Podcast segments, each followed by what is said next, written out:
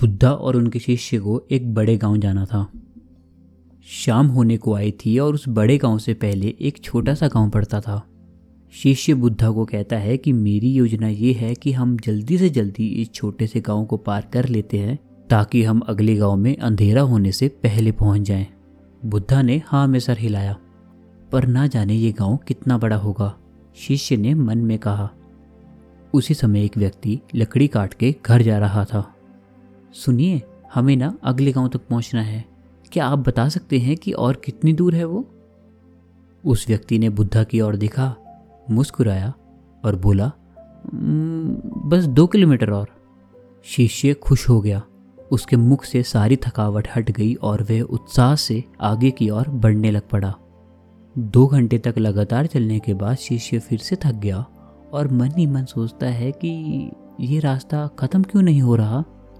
उसी समय एक महिला अपने बच्चे के साथ अपने घर के आंगन में दिखी।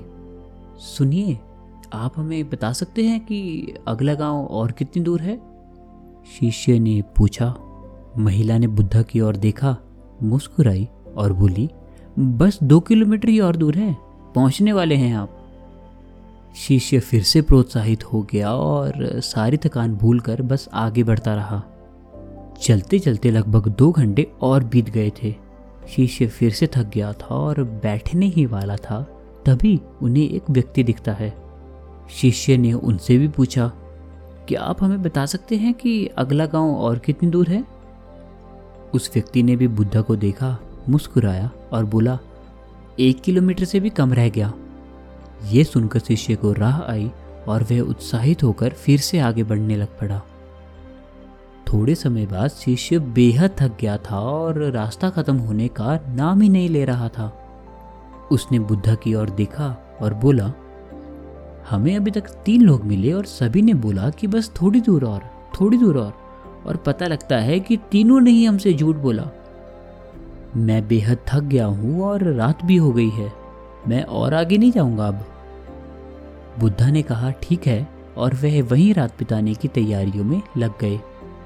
थोड़े समय बाद शिष्य उनसे पूछता है, इन तीनों लोगों ने हमसे झूठ क्यों बोला और वह तीनों आपको देखकर मुस्कुरा क्यों रहे थे?